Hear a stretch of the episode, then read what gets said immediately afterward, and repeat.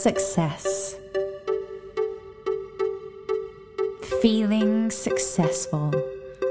Being successful. Having success every single day.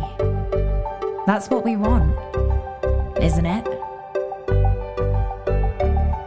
But so often, I see women fearing their own success,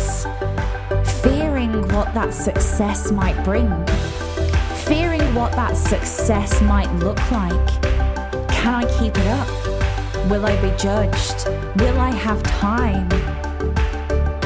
But you know exactly what it looks like. It looks like when you journal or you close your eyes and you see your dreams and your goals come to life. That's what success is. You're ready. I know you're ready, and there is no need to fear it. Because when we fear success, our subconscious mind links it to the pain.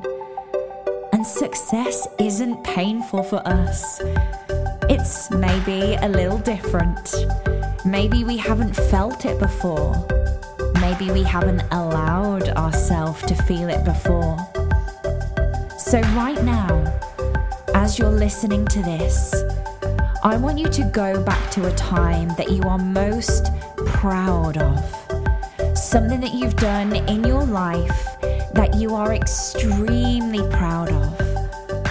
Go there now. Feel how it feels.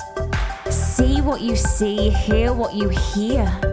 Really feel the feelings of being so proud. Success. How does it feel? Does it feel good?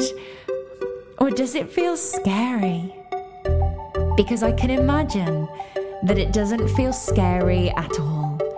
It feels amazing. So, it's time to smell the roses.